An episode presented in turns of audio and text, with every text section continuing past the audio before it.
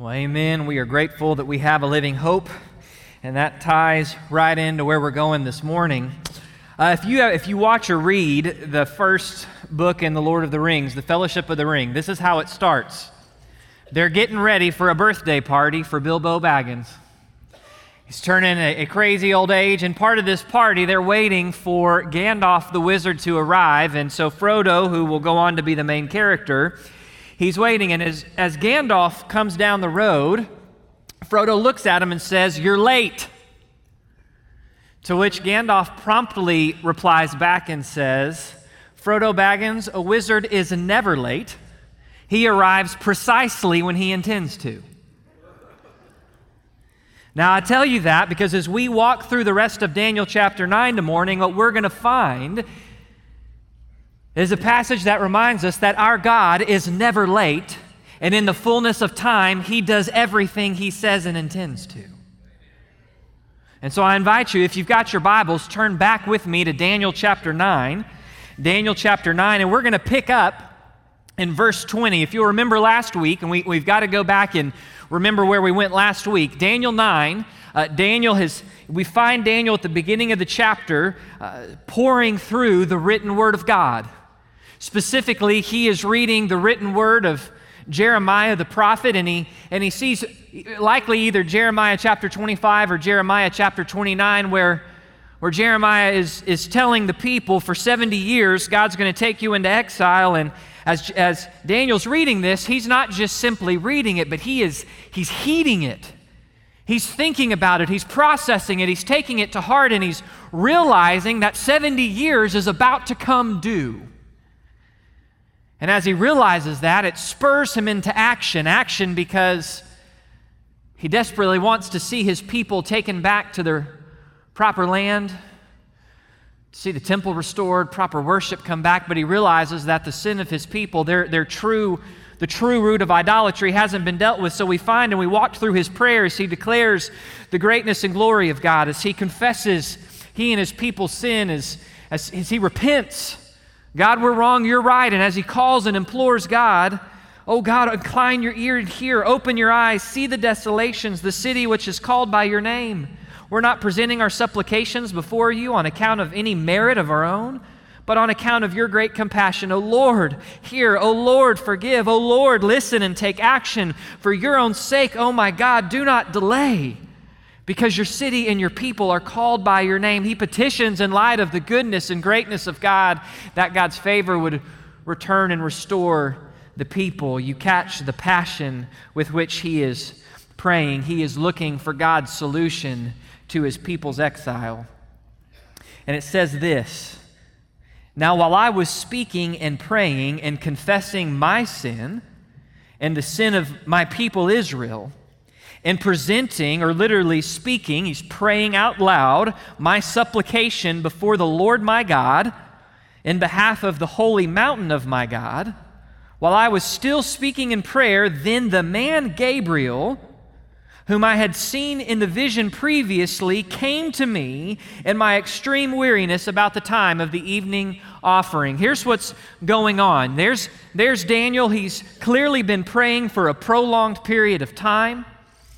He's praying out loud, and he's praying specifically when it says, on behalf of the holy mountain of my God. He is at the heart of his prayer, is wanting to see God's restoration, to see revival restore his people, the people of God, the, the people of Israel, back to their rightful place and rightful worship, walking in rightful obedience. He is praying for God's will amongst God's people.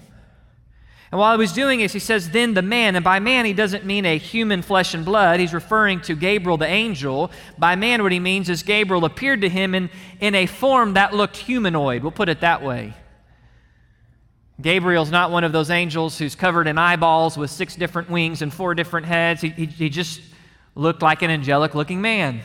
And so Gabriel appears, appears to him. He'd previously seen Gabriel in a vision. The em- emphasis now is he's not having a vision, he's, he's in the here and now, the physical world, and Gabriel appears. And notice what it says In my extreme weariness about the time of the evening offering. Now, we're not going to uh, delay here long, but the reality is the evening offering was about 3 o'clock in the afternoon when in, at the temple they would lay on the sacrifice, the afternoon sacrifice uh, for the people's sin, and, and you would see the smoke of that sacrifice go up before God, a reminder of, of the sinfulness of the people, of, of, of the need for God's forgiveness and His graciousness. And, and these sacrifices hadn't been offered for almost 70 years. But Daniel, who is so deeply serious about seeking and walking with the Lord, he, he doesn't operate off of Babylonian Standard Time. He's still operating off of the worship of the one true God time. He's been praying for hours. In fact, his prayer has been so deep and so passionate, he is at a point of extreme exhaustion from the intensity of his time in prayer. And in this moment, Gabriel comes and comes near and Here's what he says He gave me instruction and spoke with me. And he said, O Daniel, I have now come forth to give you insight with understanding. At the beginning of your supplications, the command or the decree, the word, was issued. And I have come to tell you, for you are highly esteemed, or quite literally, you are of immense precious value. So give heed to the message and gain understanding of the vision. So here's what Gabriel says He says, Daniel, I, I am here to give you insight. I'm here to help you understand something. And, and the goal, the goal of what I'm about to tell you for you, is not whether you're going to get the answer you want, it's that you understand what I'm about to tell you. It means you're going to have to put on your thinking cap.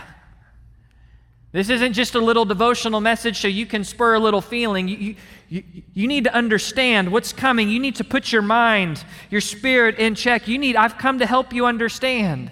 And then in the midst of that, he says this at the beginning of whenever you started praying. Now, it doesn't say when Daniel started, but we know he's been praying for hours with unbelievable passion.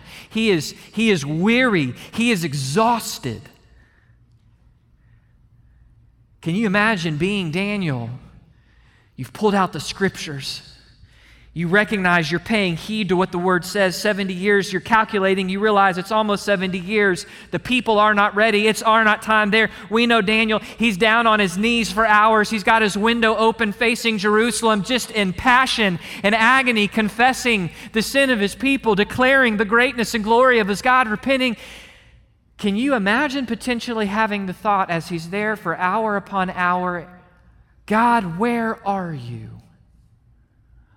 I don't hear an answer. What are you? Oh, the doubts that could come flooding in, yet look at what we get a little glimpse where heaven is peeled back and open to us, and Gabriel says, Daniel, the moment your knees hit the ground and your mouth started praying, God heard exactly what you said, and in heaven, He gave an order to send a word to you. God wasn't aloof, He wasn't blind. He was exactly where His word said He was be. Eyes scouring the earth to and fro, looking to greatly aid the heart that is truly here, truly His. Waiting to hear the prayer of the one who would humble himself and confess his sin and turn from his wicked ways to the Lord. Far from being aloof and distant, what, may have felt like silence to Daniel was not silence. It was just the time it took God to send the answer in Gabriel. And if I can just give you an aside, church family, this is not the point of the sermon, but, but it, it's, it's a point that we've seen subtly thus far in Daniel, and we'll see it much more next week. But can I just tell you, church family, obedience and faithfulness matters to God. When we're faithful, God does, in fact, pay attention, no matter if we think He does or doesn't. He notices even if He seems silent or seems slow, His eyes were on Daniel. Church family, God hears the prayers of His people, no matter how weary and how much we feel like our prayers hit the ceiling. And our God shows himself to be a God who's in the business of responding to the prayer of his people. He delights to answer and guide us. And some of us are consumed in moments, and I'm not exempt, when it seems like God is silent and, and the enemy starts throwing some doubt you're not good enough for God to hear you. Well, I've got news for us, church family. None of us are good enough for God. That's why He sent Jesus, because only Jesus is good enough. And if you're in Christ, guess what? You're good enough by virtue of Christ. There are real times as you and I seek, if you're in Christ, you're a child of God by grace through faith, you've been saved. There are real times as you seek to walk with God, He is going to feel distant and seem silent, and you are going to have real questions. God, where are you? What are you doing? I do not understand. To quote the psalm from David that Jesus quoted on the cross My God, my God, why have you forsaken me? You are so far from the cry of my day, from the groaning at night. There are times that's what it's going to feel and seem like. But I want you to see, church family, that if you and I, as His children, are truly humbling ourselves and putting ourselves before Him, to pray as we saw how to pray last week, to pray His will based on His good, his good character, delighting for His good favor, when you and I do that, God hears our prayer and God will answer. Now, let me also tell you this God's answer to Daniel wasn't necessarily an answer to Daniel's direct prayer. It was not for Daniel to get the answer Daniel wanted, it was for Daniel to understand what God is doing. Sometimes we will pray and God will answer. But the answer may not be exactly what we expect or are looking for. It'll be an answer to help us understand who He is and what He is doing. We need to know how God responds. He hears and answers the prayers of His people. And so here's what Daniel says He says, I want you to give heed to the message, I want you to pay attention. I want you to use your mind, use your discernment here. He says this 70 weeks is probably how your Bible will translate it. Now, literally, it's 77s. It's just week seems to flow a little easier. Now, for the sake of not confusing you here, because we're about to hit one of the most confusing prophecies in all of the Word of God, I'm going to use the word sevens in a literal way so that you're not getting confused by what's a week and what's a year and what's a this, because there's a lot. So 70 weeks, 77s have been decreed for your people, have literally been cut out, set apart, and marked aside for your people and your holy city to finish the transgression, to make an end of sin, to make atonement for iniquity to bring in everlasting righteousness, to seal up vision and prophecy, and to anoint the most holy place. So you are to know and discern that from the issuing of a decree, of a command, to restore and rebuild Jerusalem until the Messiah, that is the anointed one, the prince, there will be seven sevens and 62 sevens. It will be built again with plaza and moat, even in times of distress. Then, after the 62 sevens, the Messiah will be cut off and have nothing, and the people of the prince who is to come will destroy the city and the sanctuary, and its end will come like a flood. Even to the end, there will be war, for desolations are determined, decreed. And he, being the prince who is to come, will make a covenant with the many, meaning the people of Israel, for one week, for one seven. But in the middle of the seven, he will put a stop to the sacrifice and grain offering. And on the wing of abominations, one who makes desolate, even until a complete destruction, one that is decreed, is poured out on the one who makes desolate. Now, that I've thoroughly confused you, Let's walk through this and understand what it is God is doing. You see, because here's God's answer. It says, says Jeremiah, you're, you're praying, you recognize the 70 years are coming to completion. You're focused on one thing. I want to open up and really show you what all I'm actually doing. You're seeing 70 years. I want to tell you about 77, 70 weeks now, some have wondered what, what exactly, and then we say 77s or weeks, we're talking about something that is symbolic. And in this case, weeks is symbolic for years. Symbolic for years. It fits the context of Daniel's prayer, 70 years. We know elsewhere from other passages of Scripture that he's dealing with, dealing with years.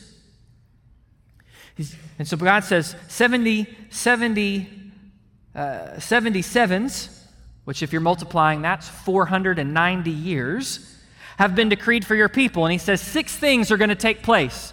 At the end of these 490 years, there's going to be six things that take place. One, the finishing of the transgression. The finishing of the transgression. Now, what does he mean by the finishing of the transgression? Well, he's talking, remember, context. The context of this passage is not all of human history and every tongue and tribe. The context specifically is the nation of Israel. The one actual geopolitical people of God, called out, set apart from, from the day of Abraham.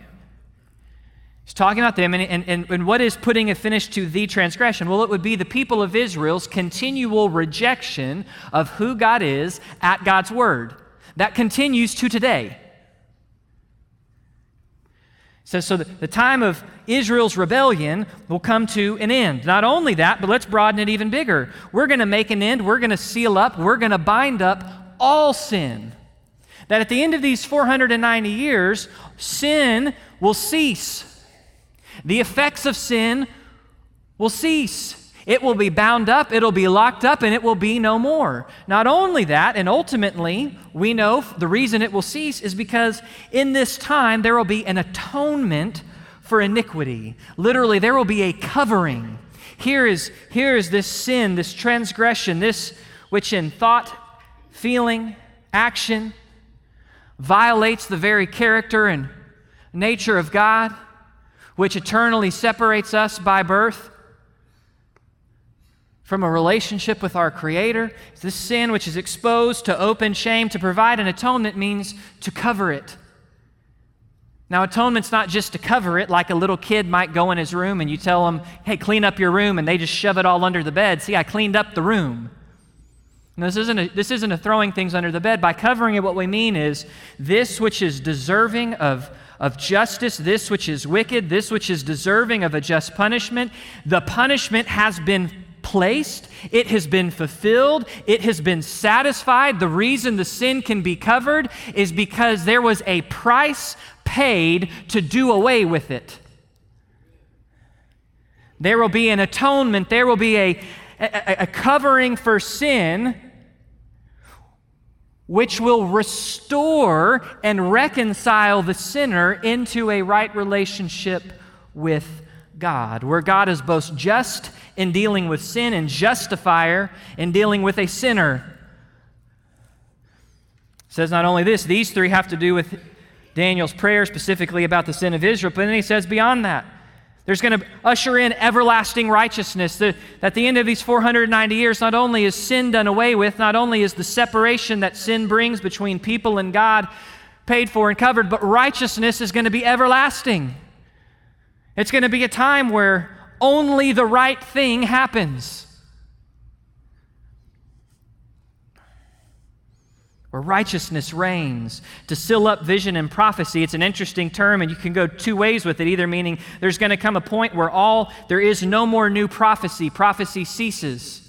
Well, we know that's true. Hebrews chapter 1 says that Jesus is the final revelation. There's no more revelation of God to us as human beings because Jesus is the final and perfect revelation. So, those who've come afterward and said, Well, we have a new prophecy about who God is, we know those to be false. And make no mistake, many of the major religions and cults have done just that, from Islam to Mormonism to Jehovah's Witness. We have these new revelations. There is no new revelation, there is no new prophecy.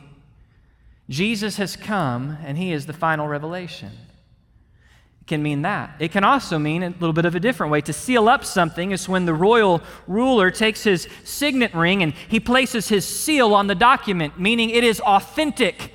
It is real. To seal up prophecy means everything that God has said that will happen, that has yet to be, that would be prophecy.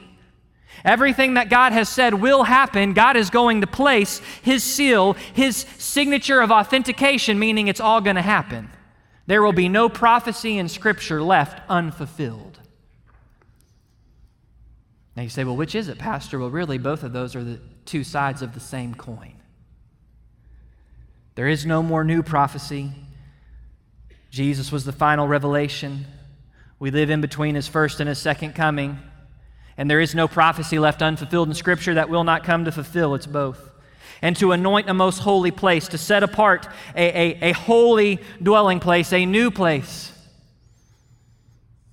So says these six things are going to happen at the end of 490 years. And he said, So you are to know and discern that from the issuing of a decree, and here's what he's going to say, and I'm going to summarize to, to try to confuse us the least, but here's what he's going to say. He's going to say, Here's what's going on. There's going to be a decree that goes out to rebuild and restore Jerusalem. From the time that decree goes out, you're going to have seven sevens. That would be 49 years for all of you non math people. 49 years, oh, there's going to be 49 years from that decree, and in that time, the city of Jerusalem will be rebuilt, restored, safe to dwell in. But it will be a time of opposition and distress. And then there's going to be 62 sevens. There's going to be 62 sevens that are then going to go by. That's 434 years. That math's a little harder to do on the top of my head, so I have a cheat sheet. There's going to be another 434 years that go by, and then after that 62nd seven, the Messiah, the anointed one, and not just any, but the anointed one, it says the Messiah and the Prince, the Messiah King, the one who is ruler, the one who is royal, the one who reigns, who is the anointed, the one set apart, anointed by God, the Messiah. He's going to come, and specifically, here's what it says that he will be cut off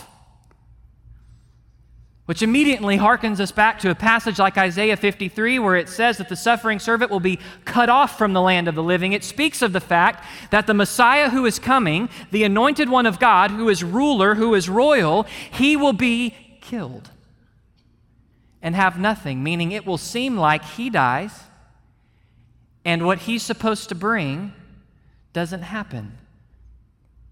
Because we know when the Messiah came, his nation abandoned, his, his nation crucified him, and his disciples abandoned him. And after this point, this is what happens to the Messiah, and then there's going to come, and it speaks of the people of the prince who is to come. It says that the, there, there is a, another prince, not the Messiah prince, but there's another prince, lowercase p, who will come later on. And the people that he will come from, they're going to come and attack Jerusalem. They're going to attack the temple. And its end, the end of Jerusalem, will be like a flood, it will just level everything. Well, that's happened. In 70 AD, General Titus of the Roman armies came flooding into Jerusalem, leveled the whole city, pushed down the, the temple. If you, go, if you go to the Temple Mount today, you will find all sorts of excavation and ruins of pieces of the temple that were once way up high that are now just on the ground because they razed it all to the ground. Now, both of these things, after, the, after these first 483 years, the 7 7 plus the 62 sevens, after these 483 years, boom, the Messiah comes He's cut off, he's put to death. It seems like his people have rejected him. The, the city of Jerusalem will be leveled. And then it speaks about the final set, this, this final seven years. There seems to be a gap in between them, and that the prince who is to come, lowercase p, who we know as in Daniel 7, the little horn, from Second Thessalonians 2, the man of lawlessness, from Revelation 13, the beast, that is, 1 John 2, the Antichrist, will step into the scene and he will enter into a covenant, it says, with the people of Israel. He will do what no one has done in history, and he will bring from a geopolitical scale peace to the Middle East. And he will enable a temple to be reconstructed on the Temple Mount because they will be able to do sacrifices and grain offerings, which can only happen at the temple.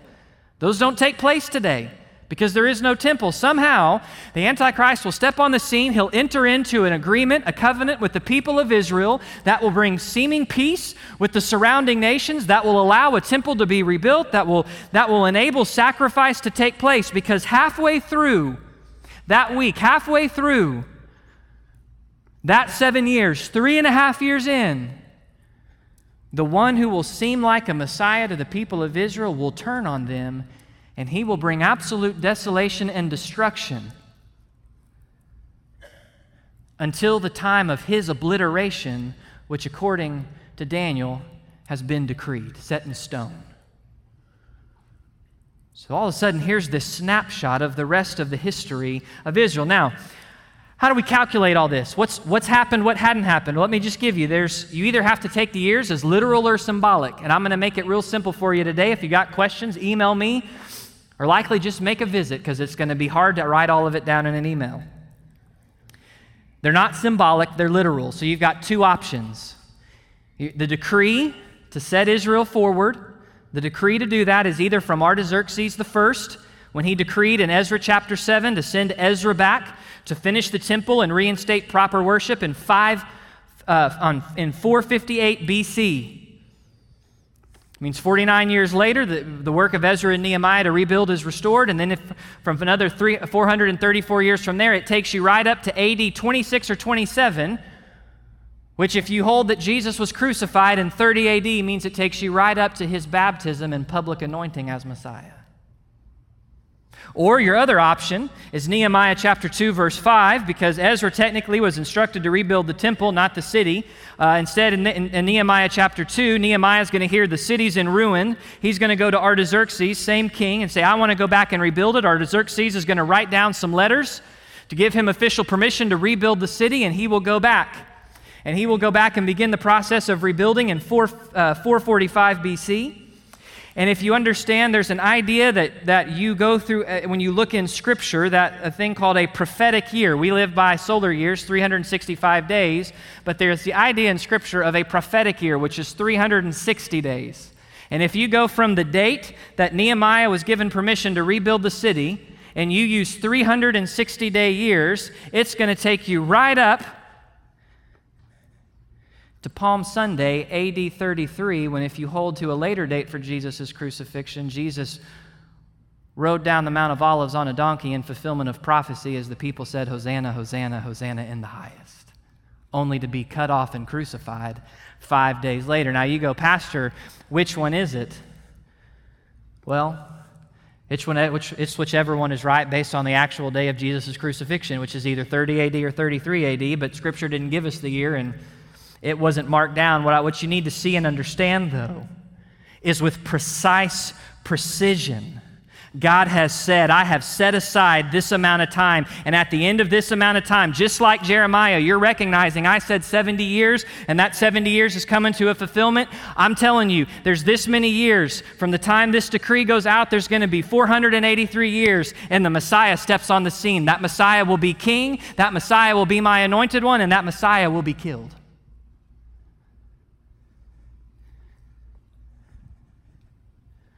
We know these things have happened. We know that the Messiah has come. Atonement for iniquity has been made. Jesus shed his blood on the cross. Your sins can be covered. Your shame, which is exposed before God, can be covered and dealt with because of the blood of Christ on the cross. So we, we know that there is no more new prophecy. So one, one and a half of the six things have already taken place. The rest of those, the other four and a half, haven't yet happened yet. Sin still reigns. Everlasting righteousness hasn't come in. The Lord hasn't returned. Those things will happen at the return of Christ, which follows this final seven year period where, as we said, the Antichrist, one who is cunning, will step on the scene, just like Antiochus Epiphanes, empowered by the enemy, Daniel chapter 8. This little horn, Daniel chapter 7, will step on the scene. He will conspire against God's people. He will enter into a covenant, and then halfway through, he will show himself to be a horror and in many ways, Satan incarnate unleashed on the earth.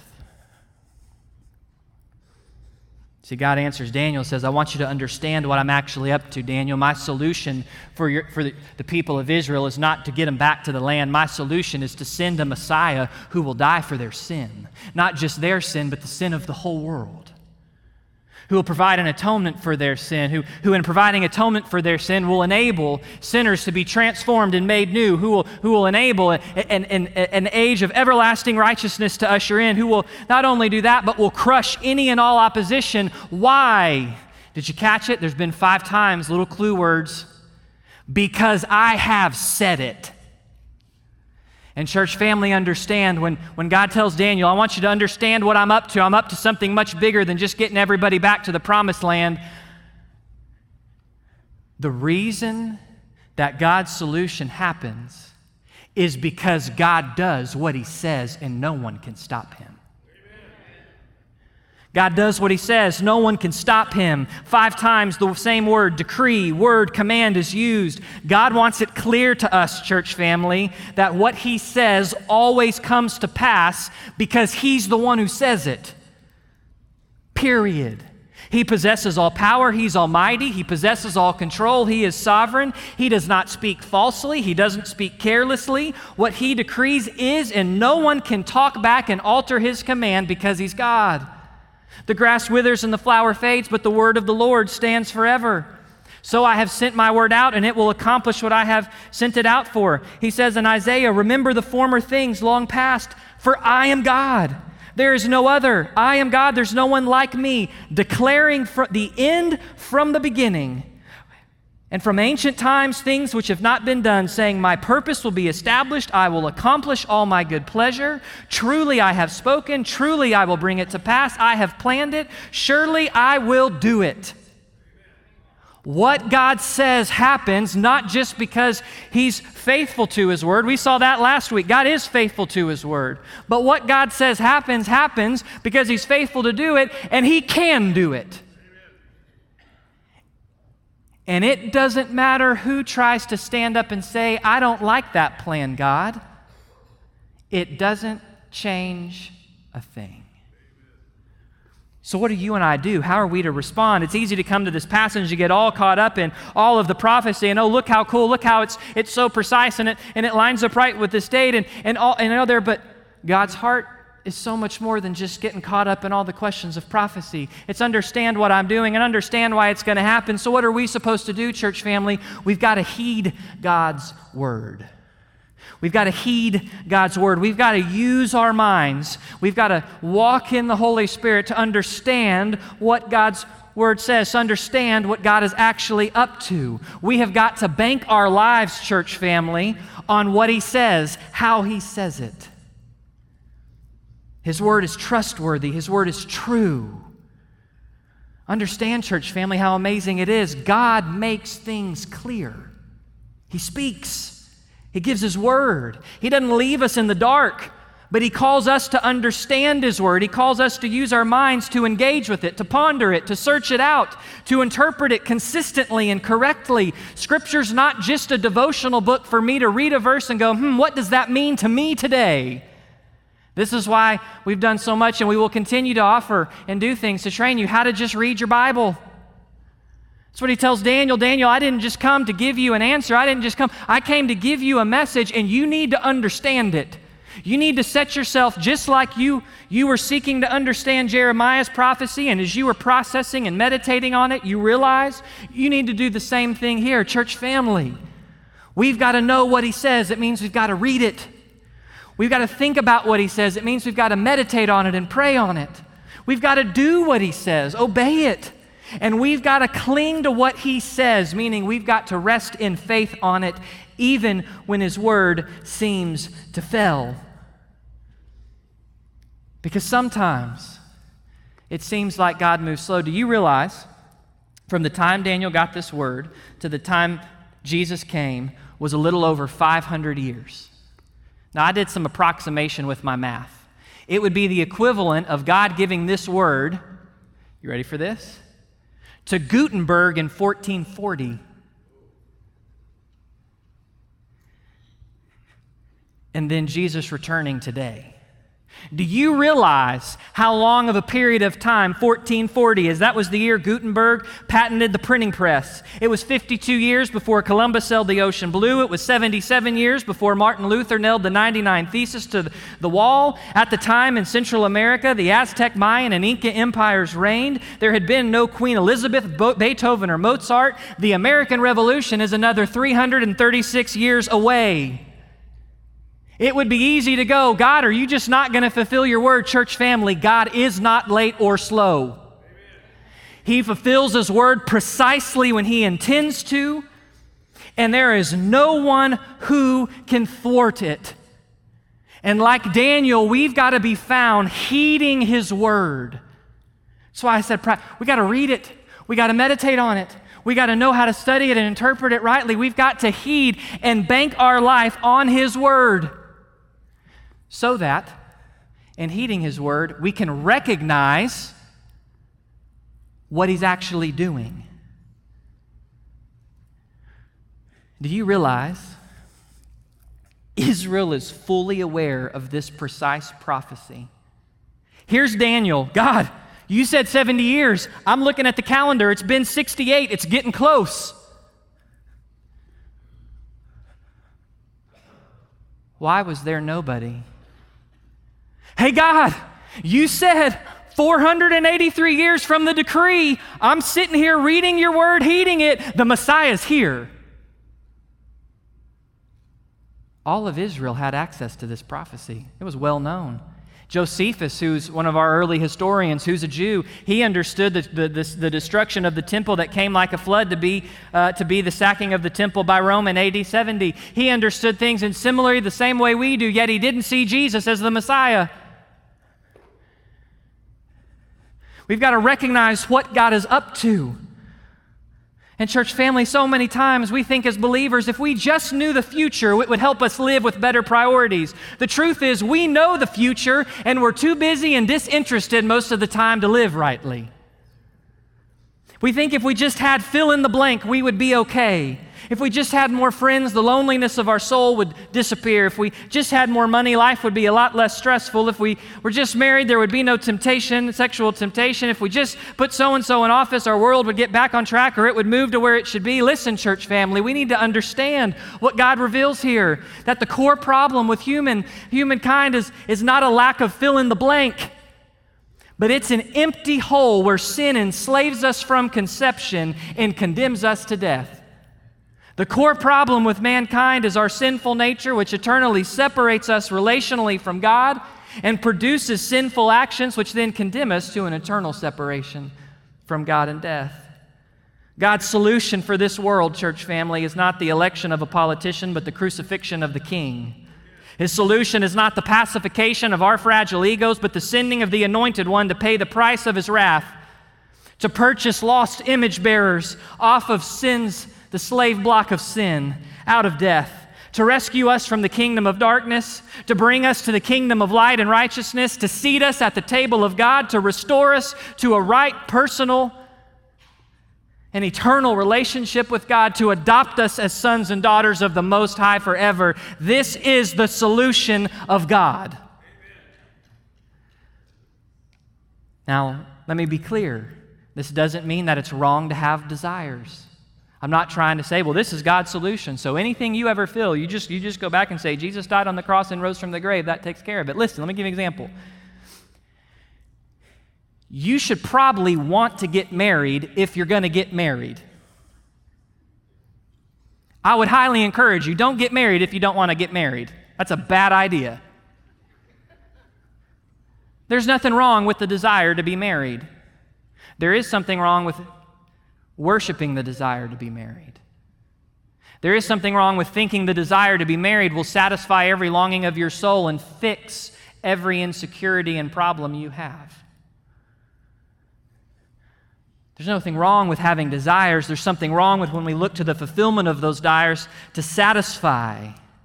Listen, there is only in knowing and loving and following Him who first knows, loves, and leads us will there be satisfaction and fulfillment. It also doesn't mean that if for every need we just get we just give a pat answer.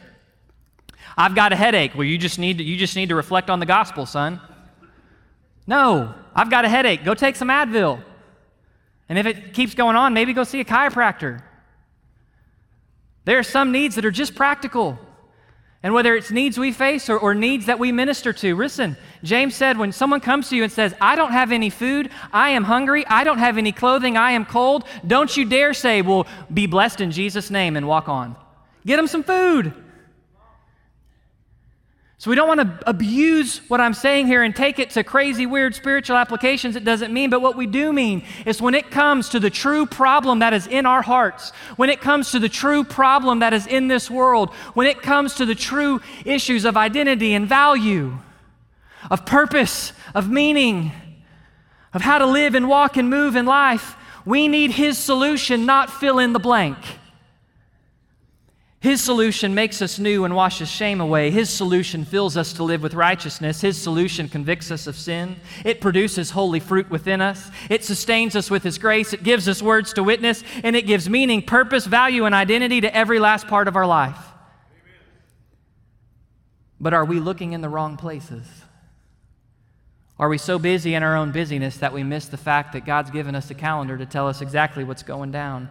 Have we missed Him? Are we not recognizing what He's up to? Church family, we don't need a land. We need a solution for our sin, which will enable a restoration to and a communion with God.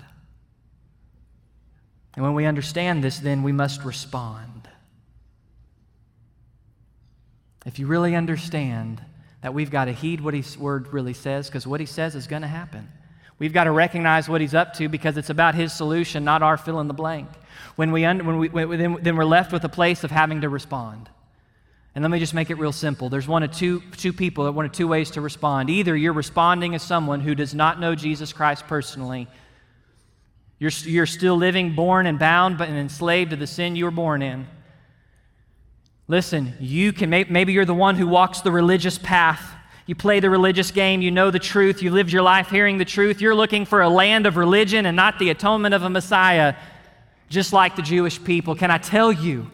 You are not saved by your family of origin. You are not saved by your church attendance. You are not restored to God on the basis of righteous deeds. There's only one way to be reconciled to God by grace through faith. And today would be a great day to respond to Him in that way. For those of us who have responded, who are in salvation, we got to respond with a hope filled humility and a courageous faithfulness. We've got to live with hope, church family. We know the future.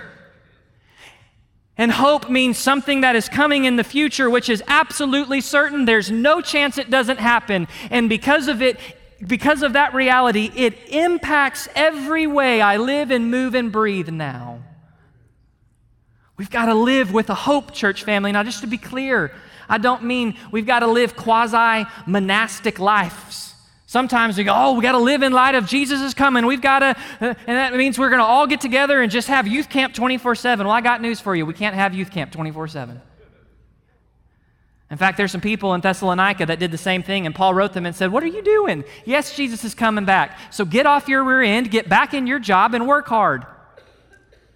But as you go back and work hard in your job, don't you dare let your success in that job determine your value and identity. You find your value and identity in the solution of Christ.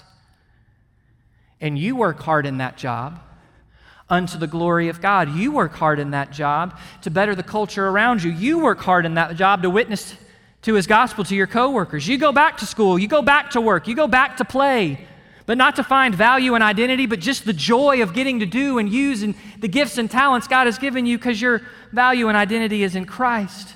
Use your time, use your giftings, use your finances, but not to live for the materialism of culture, but to cheerfully give unto the service of the Lord. Church family, if we live with hope, we don't retreat into monasticism, but we live regular lives in normal spheres that are transformed and different with different priorities, with different values. It means we take in current events differently. We do not allow ourselves to sink into the pit of seemingly permanent despair at the ever horrible news of the world. But like Daniel, we read the 70 years are, are coming up and we spring into action by refusing the king's table, by loving pagan kings and having the courage to speak hard truth to them. By standing rather than bowing to the idols and facing the furnace.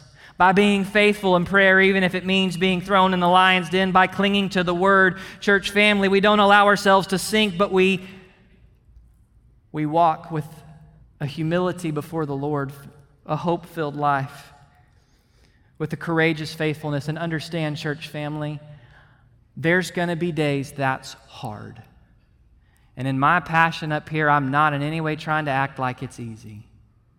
In the last month, I've watched people I love die. I've lived through a murder trial for a family member. To say I, I never want to live that again, only to know that I've got another family member murdered who still has not been arrested. And, and had sleepless nights. I've watched things in the world go from bad to worse. I have faced fears. I feel insecurities that come up that would take me to my knees and make me go, God, I, I, just fill me and consume me with doubt. And, church family, when that happens, I don't think I'm any different than any one of you.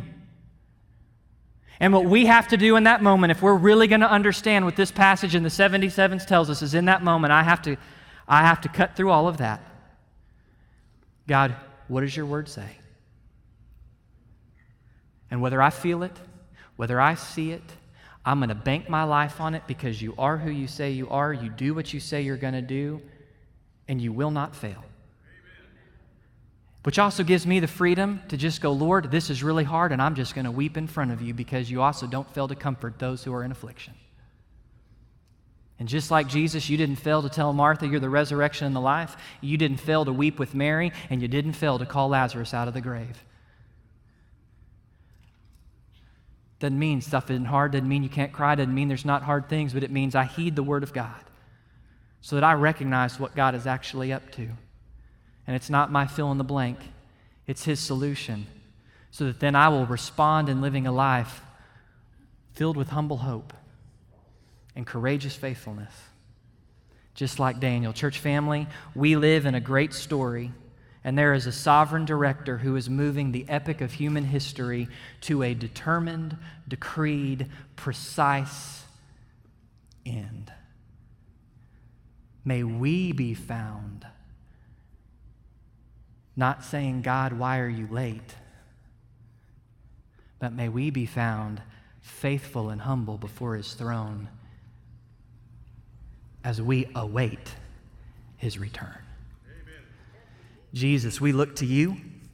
You know what you're up to in this time and in this place. You know how you're stirring our hearts. You know what you're doing. So, Lord, those who need encouragement, may they heed your encouragement. May those who are convicted, may we heed your conviction and respond in repentance, just like we see Daniel.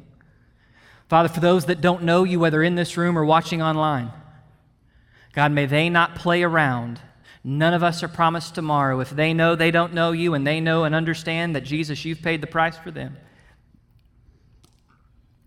Lord, may they bow right where they're at and may they recognize they need to know you as Lord and they need you to be their Savior in order to do so. And may in faith they ask you to, to save them. And Lord, then may they share that so that we may walk with them as family in Christ. Jesus, however we need to respond, Holy Spirit, I trust you are moving and stirring. May you be praised, Lord, and may you find us faithful. It's in your name I pray, Jesus. Amen.